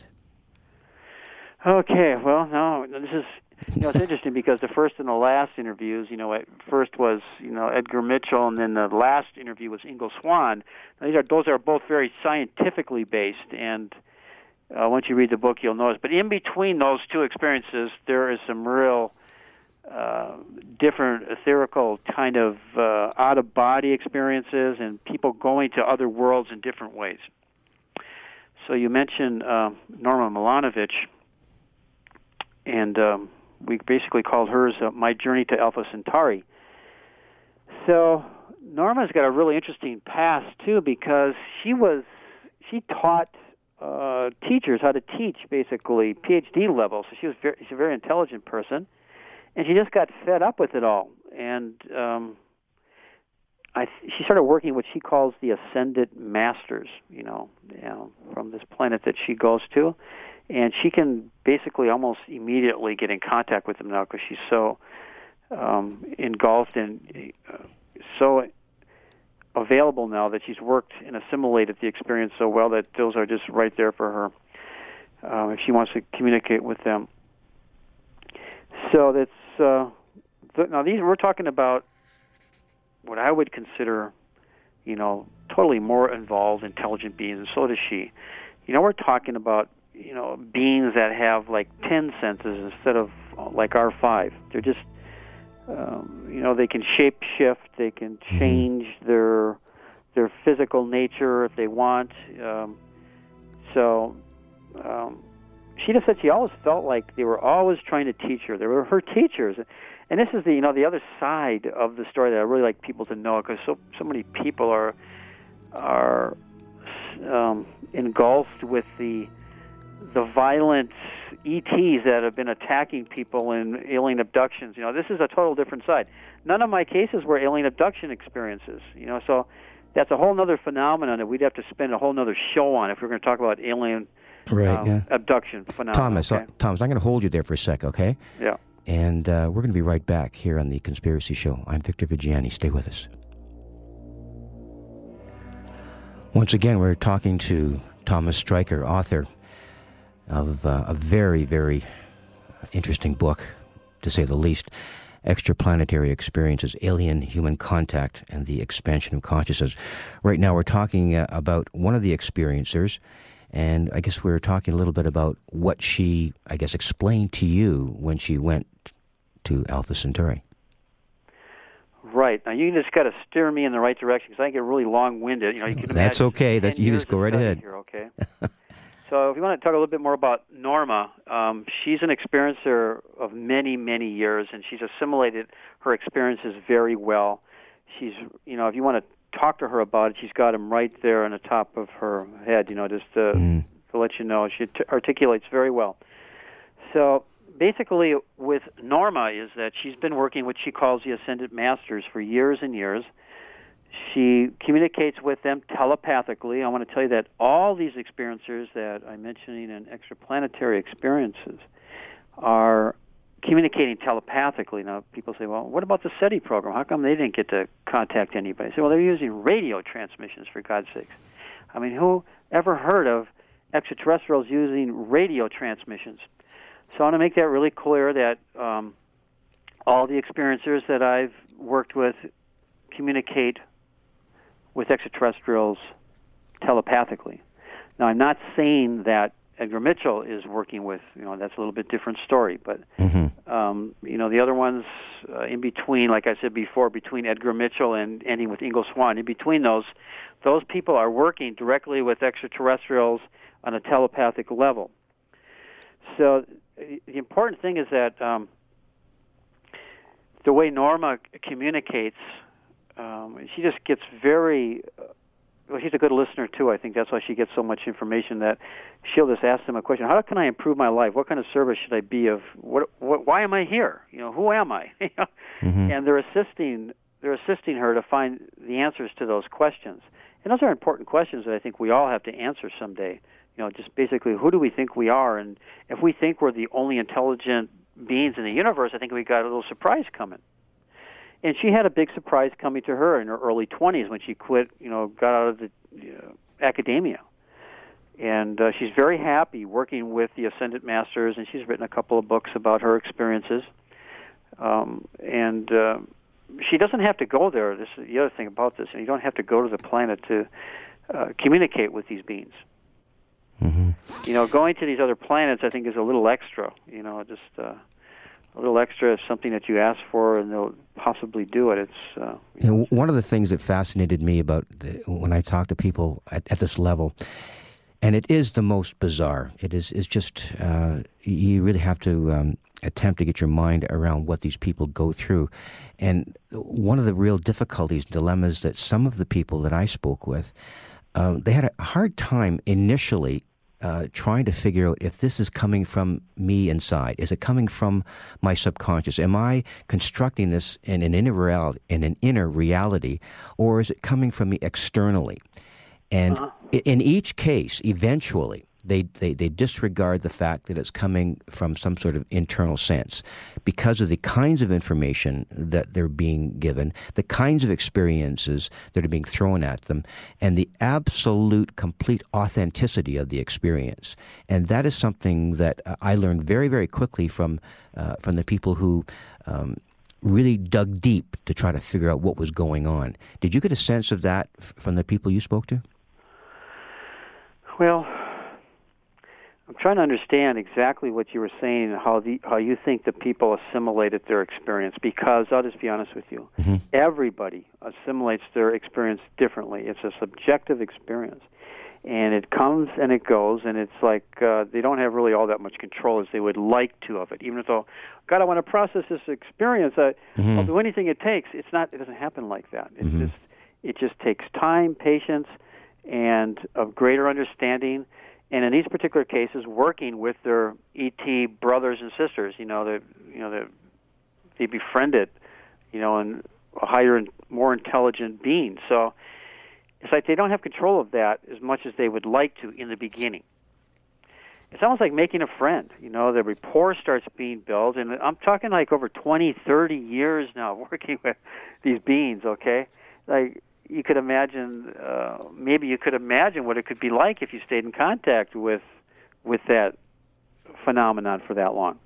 So some of these people have, and, and they their experience really paid off in a sense, not uh, monetarily as much as them getting a lot of wisdom, getting a lot of information about uh, what to do in this lifetime and what's going to happen, what to what are the possibilities of them finding, you know, peace and joy and meaning in their life is greatly enhanced with the help of these benevolent beings. So, and that's what we're getting at now too. Is you know, I'm saying benevolent beings. Not all of them are benevolent. Right. You, can just like when you go out and you want to find a friend. If you look in the wrong places, you could find a an enemy. You know, it's so it's like where you want to, what intention. You know, it comes out to the intention you're putting out there, and these people most of the people that I've worked with now have been pretty lucky that way. Do, do you also think that um, part of the experience, it's almost like they've been given a roadmap for their life, and they they um, they they try to follow this roadmap depending on the kinds of experiences they've had. And a, a part of what I learned uh, is the familial aspect of this and that if you got into an experiencer's, um, I guess, overall life and, and, and what, what they'd been going through you know, in their early childhood to their teens and, and you know, and beyond. And almost invariably, uh, you you talk to, to, to some of them, a large percentage, and you eventually find out that, well, yeah, this happened to mom or that happened to dad. Uh, was there a familial aspect to this that went back uh, either in their, within their recent generations or even further back? Well, most of them had, you know, childhood experiences starting there, but like we're talking about Norma, she started in her 20s having experiences. She was kind of a later onset. Uh, some of the other ones started having experiences five, six, seven, eight years old. You know, that's when its first contact started. Um, and to be honest with you, a lot of them, you know, didn't, weren't really understood by their parents. You know, and uh, they had a hard time coming out. You know, uh, about their experience to their to their parents.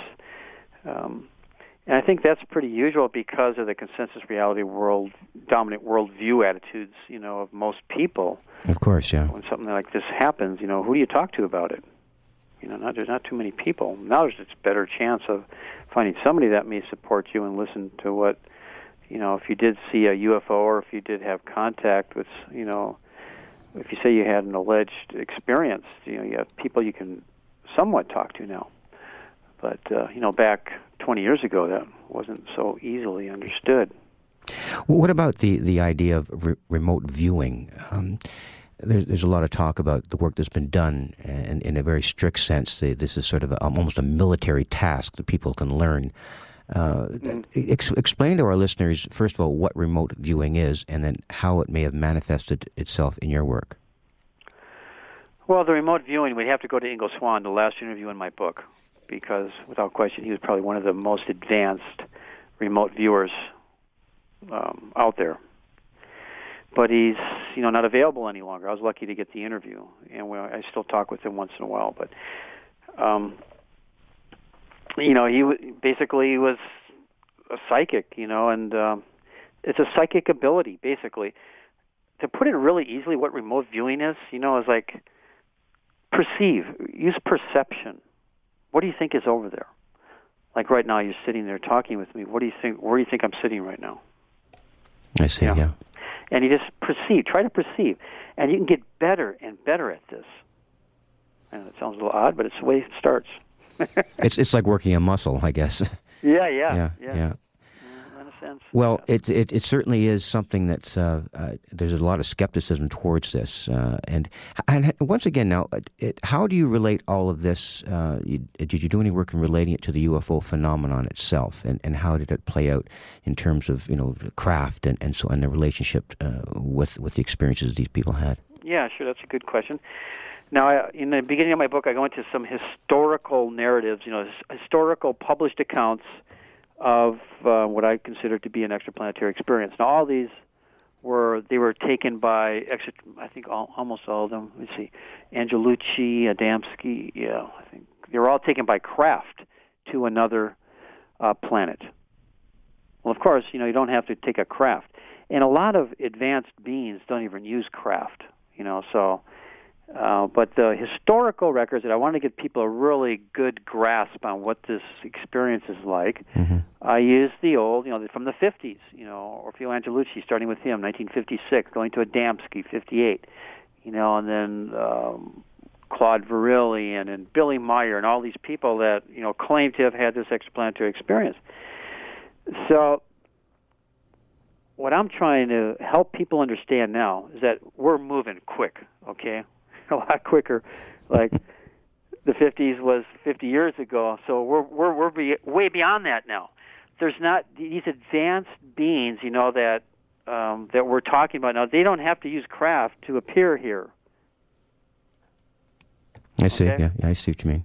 Yeah, so they're you know we're talking about you know entities about highly intelligent beings, you know, that are probably, like I said before, you know, we have five senses. They have ten senses. They want to mm-hmm. shapeshift. They can do that.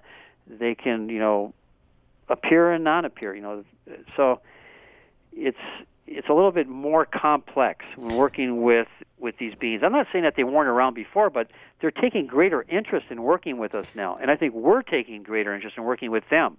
So they're here, they're available, um, in in the 50s, you know, and that's not, of course, that's not when extraterrestrials arrived, uh, you know, because the other part of my hypothesis is that we are extraterrestrials. Okay, that if you think about the history of the Earth, you know, being 4.6 billion years old, this is relatively a new planet in comparison to other planets in the cosmos.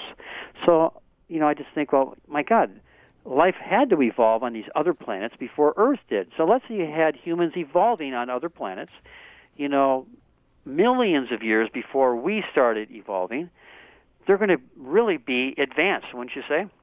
Obviously, for sure. Advanced. Yeah. You know, they could have, you know, ten times as much neural cortex as we have, and have the ability to, you know, just all these psychic type abilities and other senses that we don't have, that we may have someday. But the the other part of this is that we're all connected to all this. Mm-hmm. So it's not like we have to worry about or be afraid of this because basically it's us in the future. So, so I guess what you're saying is that back in the 50s, and some of the reading that I've done about this, the the earlier history of this, you know, uh, people reported getting on a craft and going to Venus or whatever, right. and that that kind of talk, that kind of uh, I guess assessment of what they went through, has really uh, changed. It's, it's, evolved into something much more ethereal and much more uh, intrusive in our psyche. And as you say, they don't need craft to come and go how do you account for that evolution? It's it's a very strange uh, kind of movement away from this nuts and bolts thing about what UFOs were and are, to a much more um, ethereal view of, of, of where these people are from, what they're doing here, and why they're doing it. Well, you know, because all this advancement, you know, even in psychology in the last 20 years, you know, the out of body experience, the near death experience, we're able to perceive the experience of leaving our bodies. That was like, how do you do that? You know, it's like, that's impossible. But it's not impossible. You know, it's even being taught to people that are dying now that, you know, hospice and some of these other organizations trying to help people leave their bodies at the time of death because mm-hmm. some people just struggle of that, you know, at the very end. It's so painful for them because they don't want to let go of their body. So you see how things have evolved just in mm-hmm. the last 20 years? Oh, yeah. With, you know, the near-death experience and out-of-body experience mm-hmm. alone.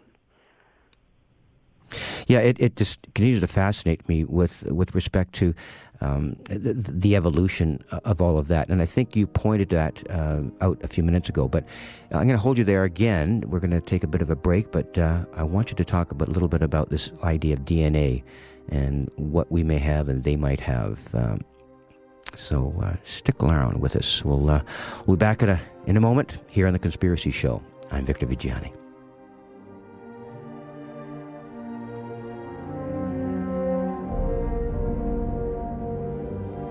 The owners of the system are asleep. Now we can play. The Conspiracy Show with Richard Syrett from Zoomer Radio, AM 740.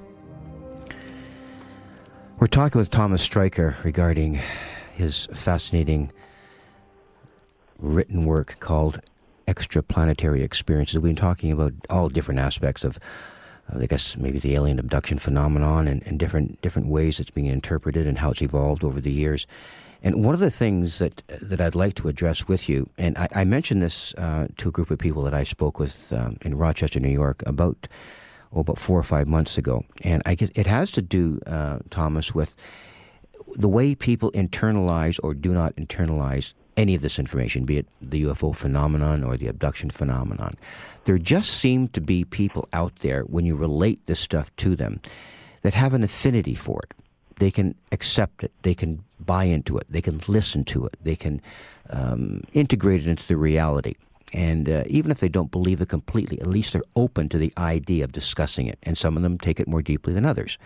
And then there is the other kind of individual and I draw a very, very dark line between the, the, these and the other ones, where they will not entertain any possibility of this kind of stuff going on. And what I said to the group in, in, in Rochester, whether I'm right or wrong, and I think you partially addressed this in in the beginning part of your book, that there may be something in our DNA that allows us or disallows us from internalizing or accepting this information or even accepting the possibility of that. What's your comment on that? Well, I don't believe it's DNA. I believe it's developed. Okay, just from a psychological standpoint, mm-hmm. this is my own hypotheses here. You have such people as religious fanatics. Okay, that they are so um, into their religion and so dogmatic about the religion that they don't want anything else to interfere with that. It's like living in a tippet pond. They feel secure, warm, and safe. I see, yeah. And they don't want anybody coming in and splashing some cold water on them, okay? Because they like being that way. And, you know, to me, it doesn't bother me anymore. It used to, I think, when I was first starting out, and I said, gosh, they're going to have a long, long period of, uh, you know, resistance. I mean, they're already in resistance, but they're going to have a long period of trying to adjust to change, and that's okay. So I don't think it's a DNA thing at all. I think it's something that's developed in childhood. Just like, for instance, why are some people prejudiced and racist? Why? Because they learned it from their parents. mm-hmm. See, a lot of this stuff is learned at home. you know, the dogmas learned at home. I, I put this in my book in the preface of my book. My parents wanted me to be like my dad really wanted. He was a very religious Catholic, and he wanted me to be just like him and be a a Jesuit priest. So I, I went to you know parochial schools. I went to uh, even lived with a priest for a summer vacation, and uh, I just finally realized after my first near-death experience at 11 years old, boy, this does not make it my book. I had, so I had a life-altering experience. So maybe this is what I'm trying to say is that um, you can break those that conditioning that even parents and other authority figures try to instill in us and tell us who we are by the experience. Now, to me, the experience is the most important authoritative part of us that we have. If we can understand the experience, we can't let our experience go. That's how important it is. Mm-hmm. I'm really trying to, you know, focus on this and make a point because that could be your leading authority. It doesn't have to be God. It doesn't have to be a book. It doesn't have to be scientists. It's all innate. It's inside you already. Just go in there and bring it out. Yeah, you, you talked about that in the very beginning of the book, as you said.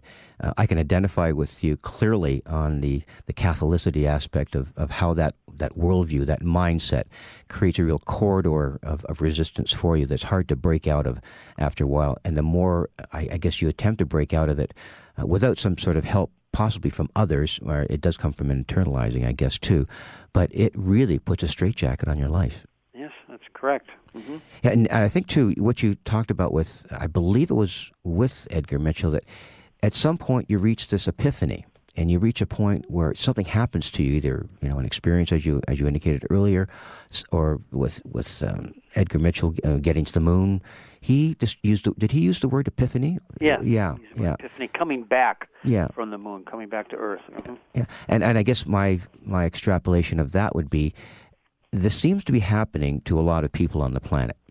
Okay, and, and John Mack talks about millions. Okay, uh, that's happening to all the time, and th- this this sort of um, collective experience is going on. In your sense, is it embracing more and more people all the time? Are more and more people becoming touched by this? Uh, or is it something that's becoming more narrow in its focus? How, how are you reading that planetary and the way it, it's the way it's evolving? Well, I'm talking to a lot more people now. I don't know if it's because I got a PhD now, but before I had a PhD, you know, not many people would listen to me. But now that I've, you know, attained this degree, I'm talking to a lot bigger crowds, and they're all getting it now. Like they're saying, you know, I feel like I have been conditioned. I was, I really didn't believe that. I just wanted to stay safe and be like other people, you know, and that's, you know, as you get into your 40s, you're going through a midlife crisis that you got to let that stuff go or it'll kill you. And I think people are ready now to let that go and say, what exactly is it out there that I'm so afraid of or afraid to understand? So I was in the uh, San Francisco area just a couple of days ago, and I was doing a presentation about the book. And you know, by the end of that presentation, we had a genuine feeling of unity. So to answer your question, I think people are getting much more open-minded about this phenomenon because they they they feel there's something there, not just like they're saying there's something there. You know, there's like an innate sense. I'm trying to get back that all of us could possibly have this innate sense of being connected to other intelligent life in the universe. And that that connectivity uh, appears to be uh, creating uh, a different kind of uh, thrust to knowledge and the change towards a different kind of knowledge. And I guess what I'm talking about is is the rejection of ideas like uh, you know evolution and Darwinism, and, and, the Big Bang theory, and all of those things that science has told us, and even the Catholic Church has told us, uh, and that many of us have since rejected. That this is the way the world is, and that kind of condition conditioning is so inbred and the evolution of, I think, what you're talking about is allowing us the space to reject some of these worldviews that just will not allow us uh, to expand our consciousness. And that's, I guess, what you're getting at in the book. Yeah, well, it basically comes back to mommy, daddy, teacher, husband, wife, right? You always got some authority figure trying to tell us what to do or or how to think. It's like we gotta get out of that box, and I think more and more people are getting out of that box. When do you think that's going to happen? It's a, it's, it's happening. It's happening. I mean, I definitely feel it's happening. It's growing. It's. I mean, I don't know. I don't expect it just to catch on like overnight. To, you know that. I mean, even if there was a, um, you know, a, a huge, massive landing of UFOs, you know, in, in somebody's backyard, some people would see it and some wouldn't. Mm-hmm. Because that's just part of how this, the human psyche works. It can only handle so much. You know, it's called ontological shock. You just it can't accept it all. Yeah. You know, and that's I, I brought that back out too in the in the book. It's called inattentional blindness. Going back to imagine this, you know, back in the mm-hmm. old days, mm-hmm. and you're seeing those massive Spanish galleons on the ocean.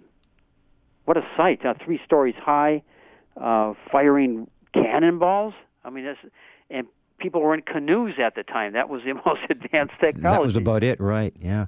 You know, so we're looking at we're in that same field with a lot of people. Yeah, it, it is an amazing field to be to be working in. Oh, it is. Yeah, I, the, the last thing I'd, I'd like to throw at you before we leave is we, we spoke with Bryce Zabel earlier this evening regarding disclosure and the government acknowledgement about about this problem about the secrecy, and and uh, I guess actual contact. Um, you would probably say that contact has already been made in another in another way. You know. Well, of course, contact's yeah. been made. Don't count on the government to tell you. Yeah. That's what we have to move away from. Those are our authority figures. Yeah. That, you know, we've been conditioned to. Why waste your time with that? Yeah, it is. do it, your own. Do your own research. Yeah. Yeah. It's sort of counterproductive to have Big Brother tell us that. Well, here's here's what's really going on. Yeah, and they could stage a real good alien invasion. Well, there's there's someone who uh, I believe it was Michael Salla wrote a piece on the Exopolitics uh, news site regarding uh, a false flag operation that could be planned for the uh, the London Olympics coming up, uh, I guess soon. Uh, but all of that is, is very complex, and I want to thank you so much for sharing your ideas with us this evening. And I know you're You've uh, got a lot of work to do, a lot more work to do with the people that you're helping. And I know you've helped us this evening, uh, Thomas, to move forward in our understanding of this really, really complex issue. Thanks for being with us. Thanks. Well, it really was a pleasure talking with everybody. I hope everybody was listening and uh, like to do it again sometime. Sure, we'll talk again. Okay. Good night now. Bye. Well, it's uh, been an interesting evening. I hope you've enjoyed the show. I certainly have, and I do want to thank um, Mr. Syrett for allowing me to sit in the in, in the big chair this evening. Um, I'm not sure why he does it, but I guess he, he trusts me, and uh, it's good to have someone like Richard uh, and have his trust. Um, I'd also like to thank uh, Dave Gaskin uh, for his production work tonight and helping me navigate the airways and making me sound like I know what I'm doing, if that's uh, if that's possible. And most of all, I'd like to thank you for listening. We hope you've enjoyed stretching your mind a little wasn't too painful, was it? If you do have any comments about tonight's show, you can drop me a line if you wish at zland, Z-L-A-N-D, at sympatico.ca. That's my email address at the Zland Communications News Network. And I do want to thank you for listening. And you have been listening to The Conspiracy Show with Richard Syrett. And I'm Victor Viggiani. Good night.